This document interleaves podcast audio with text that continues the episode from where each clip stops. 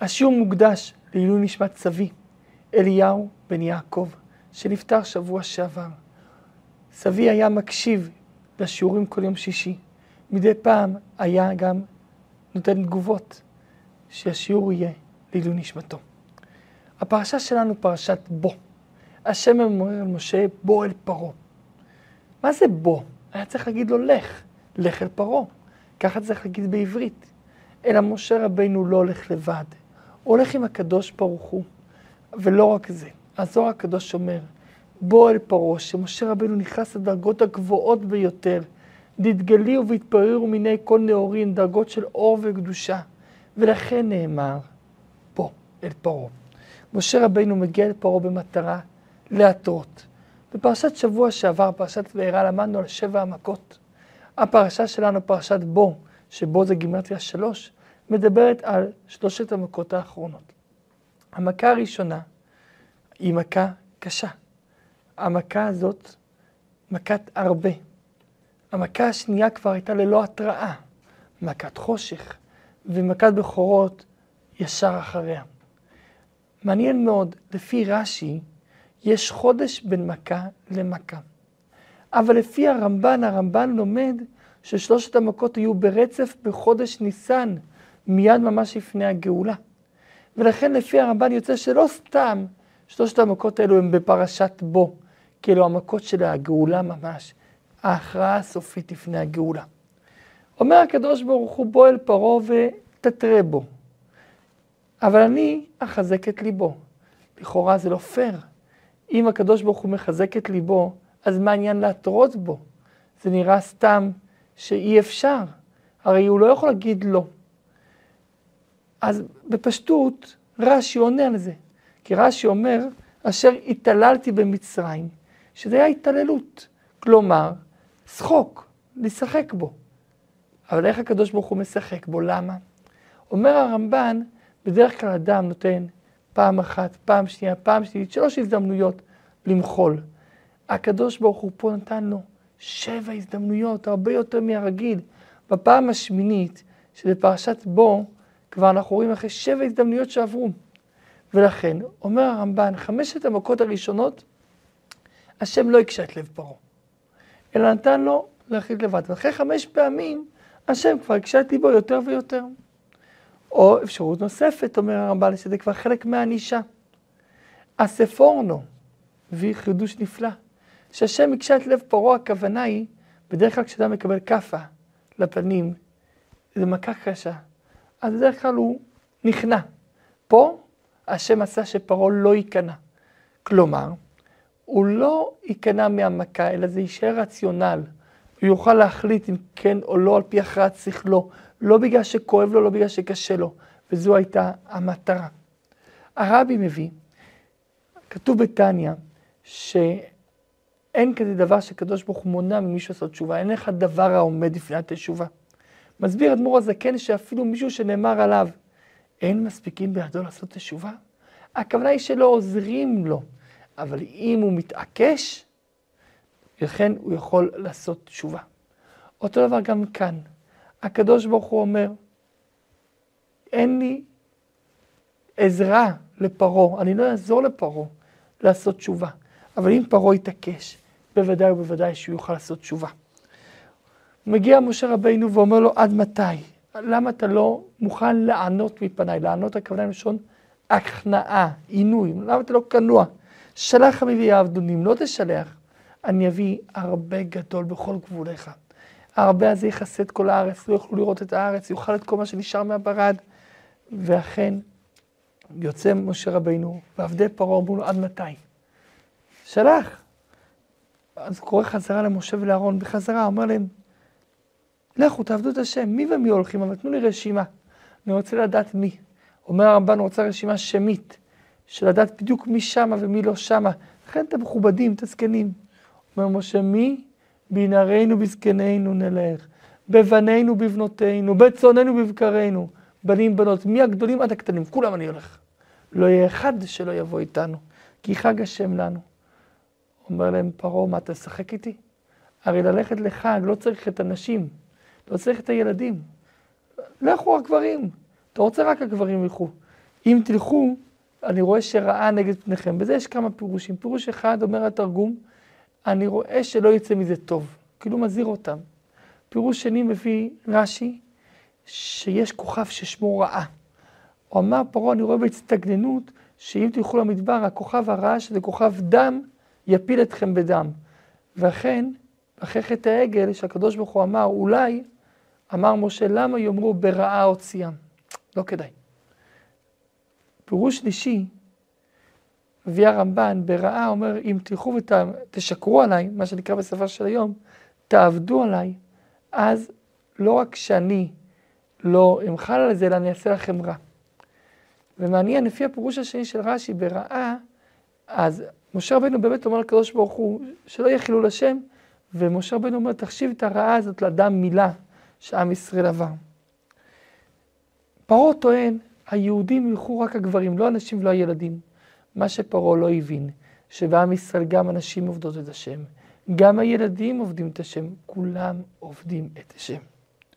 ואז הקדוש ברוך הוא אומר למשה, תלטה את ידך לארץ מצרים, ויעלה עכשיו הרוב, יעלה הרבה, ויאכל את כל העשב הארץ. לכן עלה הרבה, מכסה את כל ארץ הארץ, הגיע ברוח, ומכסה את הכל, חושך מוחלט.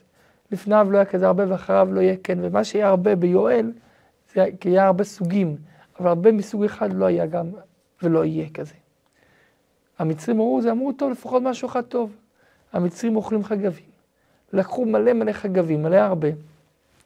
החמיצו אותם, סומים חמוצים, מלוכים, כל מיני דברים שיהיה אוכל. בא הקדוש ברוך הוא. וכשמשה רבינו מגיע לפרעה, ואומר לפרעה, מה קורה? פרעה אומר, חטאתי הפעם, השם הצדיק, אני והמרשעים, רק תיקחו את זה מעליי, תיקחו ותצאו, ואני תוציאו לה את המוות, ומשה רבינו הולך ומתפלל, וכשיוצא הרבה יוצאים גם כל החמוצים, גם הכל. אבל מיד אחרי שיצאו הכל, לא נשאר אפילו אחד, לא חי ולא מת. פרעה שוב מקשה את ליבו, כי הקדוש ברוך הוא הקשה את ליבו, ולא משחרר את העם. ועד השם אומר משה, בלי התראה, לך תעשה מכת חושך. עושים חושך. מעניין. לפי רש"י שבין מכה למכה היה בדיוק חודש, מכת בכורות היה, היה בליל ט"ו. יוצא שמכת חושך, זה היה בליל ט"ו באדר. ליל ט"ו באדר זה פורים. פורים בהרים וקופות חומה, מימי יהושע בן נון, זה בט"ו. ויוצא שמה קרה בפורים? ליהודים הייתה אורה ושמחה וששון ועיקר. לגויים היה חושך, וזה בדיוק מה שקרה פה. כמו שנראה עכשיו, ליהודים היה אור במושבותם, ולגויים היה חושך, חושך אפלה. שלושה ימים ראשונים היה חושך שהיה אפשר לזוז, אבל לא ראו. שלושה ימים אחרים גם לא היה אפשר לזוז. מי שעמד לא יכול לשבת, מי שיושב לא יכול לעמוד, הקפאה. למה השם עשה חושך? אז שני דברים שמשלימים אחד לשני. דבר ראשון, בשביל שהיהודים יראו איפה נמצאים הכלים של המצרים, כדי שלפני היציאה ידעו איפה נמצא. ודבר שני, כדי שהרשעים שלא רצו לצאת ולא האמינו בהשם, אלו ימותו לפני יציאת מצרים במכת חושך, וכדי שהיהודים לא יתביישו מכך, לכן אף אחד לא יראה את זה, והספיקו לקבור אותם באותם שלושת ימים, החושך הסמיך שאי אפשר גם לזוז, כי ליהודים היה אור, וקברו את אותם רשעים. אבל בהגדה של פסח אנחנו אומרים לרשע, אילו היה שם לא היה ניגל. בפסח, ביציאת מצרים הוא לא היה ניגל. כי הם עדיין לא היו יהודים, לא הייתה להם נשמה יהודית. אבל אחר מתן תורה, שהקדוש ברוך הוא בחר בנו, מכל העמים, ונתן לנו נשמה יהודית, כולנו ניגאל, גם הרשע הגדול, כל היהודים, בלתי יידח ממנו נידח, הקדוש ברוך הוא לא יוותר ויגאל את כולנו. כל ישראל יש מחלק לעולם הבא, בעזרת השם שזה יהיה בקרוב. הקדוש ברוך הוא אומר למשה, לך אליו, משה, פרעה קורא לו, השם אומר לו, תלך אליו, משה הולך אליו, אומר לו, משה, לא רק שלא נלך, אלא אנחנו יוצאים עם הכל. אומר לו, פרעה, אני מסכים שתצאו עם הילדים, עם הנשים, אבל את הצאן והבקר תשאירו פה. אומר להם, לא, אנחנו לא נשאיר אפילו בהמה אחת במצרים. אומר, ככה, מחזק השם את לב פרעה, ואומר, יותר לא תיראות אפילו פעם אחת. והוא יוצא משם, משה אומר, אין בעיה, אני יותר לא אראה אותך. המכה הבאה, יותר לא יראו אותך. אומר הקדוש ברוך הוא למשה, עוד מכה אחת, אני אתן אחרי זה תצאו, אבל בבקשה, פליז, תדבר באוזני העם, שכל אחד ילך וישאל מהמצרים כלי חסד וכלי זהב. למה להשאיל? למה לשאול? למה לא לבקש? מתנה. המצרים היו נותנים מתנה. אלא מה, בגלל, מסביר הרבי, בגלל שזה אמור להיות תשלום על העבודה. אם זה היה מתנה, זה לא היה תשלום, אלא מתנה. פה בגלל שזה שאלה, ואחרי זה לא מחזירים, זה יכול להיות באמת מתנה. ולמה זה כזה חשוב? אומר רשי, בבקשה אמר, שלא יגיד אותו צדיק אברהם אבינו, ועבדום ועינו אותם כי הם בהם, לכן כן יצאו ברכוש גדול, לא כי הם בהם, לכן שיצאו גם ברכוש גדול. מה זה משנה? ומה, רק עושים את זה בגלל ההבטחה של אברהם? אלא העם מצידו מוכן כבר לצאת ככה. הוא בקל כל כך הרבה שנים רק לצאת.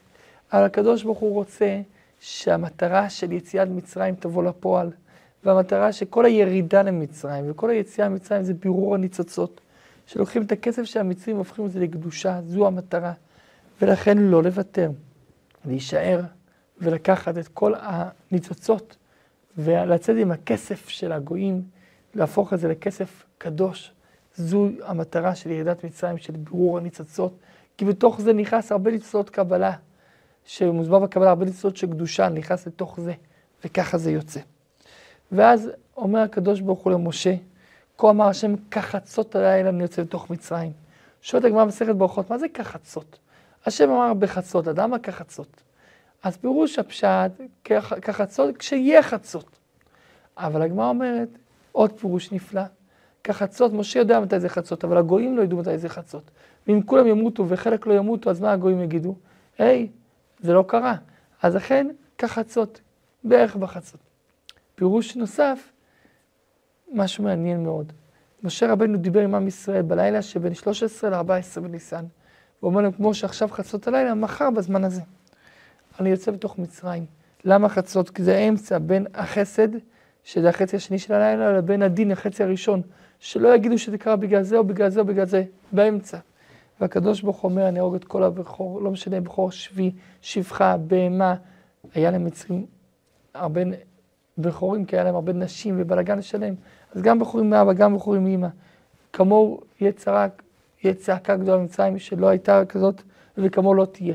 ולכל בני ישראל אפילו כלב, ולחץ את לשונו. אגב, לכן הכלבים קיבלו שכר, שהם בזכות זה זוכים לקבל את הבשר שהולך לטרפה, הטרפה שאי אפשר לאכול, הם הולך לכלבים. ואז כולם יגידו, התחננו, ואז באותו זמן, אתה תצא, ואחרי כן, אתם תצאו מעם, כל העם ממצרים. ואכן אומר השם אל משה, לא ישמע לכם פרעה, למען רבות מופתיי בארץ מצרים. אגב, רבות מופתיי בארץ מצרים, משה תוות רמב"ם, שהרמב"ם גם הוא פעל במצרים. משה ואהרון עושים את כל המופתים, ועד התורה עוצרת ומספרת על מה קרה לפני הגאולה. המצווה הראשונה בתורה, שכתוב לא היה צריך להתחיל את התורה, למה החודש הזה לכם, ובכל זאת התחיל מההתחלה כדי לדעת שארץ ישראל שייכת לעם ישראל, פה זו המצווה הראשונה בתורה. החודש הזה לכם ראש חודשים, ראשון הוא לכם לחודשי השנה. הקדוש ברוך הוא עושה סדר, חוד... ראש חודשים, שזה חודש שהולך לפי מולד הלבנה, שמולד הלבנה זה הזמן שבו מתחיל החודש. משה רבינו התקשה, הקדוש ברוך הוא הוציא אותו והראה לו. למה זה כזה חשוב? כי בלי מולד הלבנה אין לנו לוח, אין לנו חגים, אין לנו ימים, חודשים, וכל זה חשוב כל כך. בשביל קביעת החגים, עומד פסח, ולכן מוציא אותו. ואז הקדוש ברוך הוא אומר, דברו בני ישראל ויקחו להם איש, סלע ותבוץ אל הבית. כל אחד ייקח סלע, קורבן פסח. למה?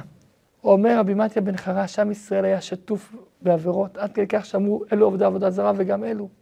ולכן, כדי שעם ישראל יהיה לו זכות, היה צריך שתי מצוות, דם פסח ודם מילה.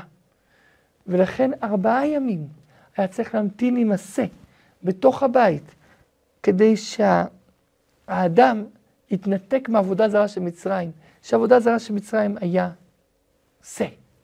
שואל הזה הרבי, אם אין להם מצוות, אז איך שתיים הספיקו להם? ולאן דווקא שניהם? אלא מה? דם פסח זה סור מרע, כי העבודה זרה של המצרים היה קורבן, היה הצאן, ועכשיו לעשות זה קורבן, זה להפוך את זה. דם מילה, זה עשה טוב, להיכנס בברית עם השם.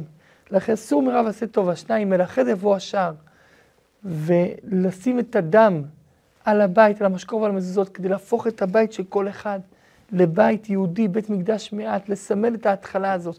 לכן כל אחד ישים ככה. אבל לא רק זה, יותר עמוק מזה. ארבעה ימים.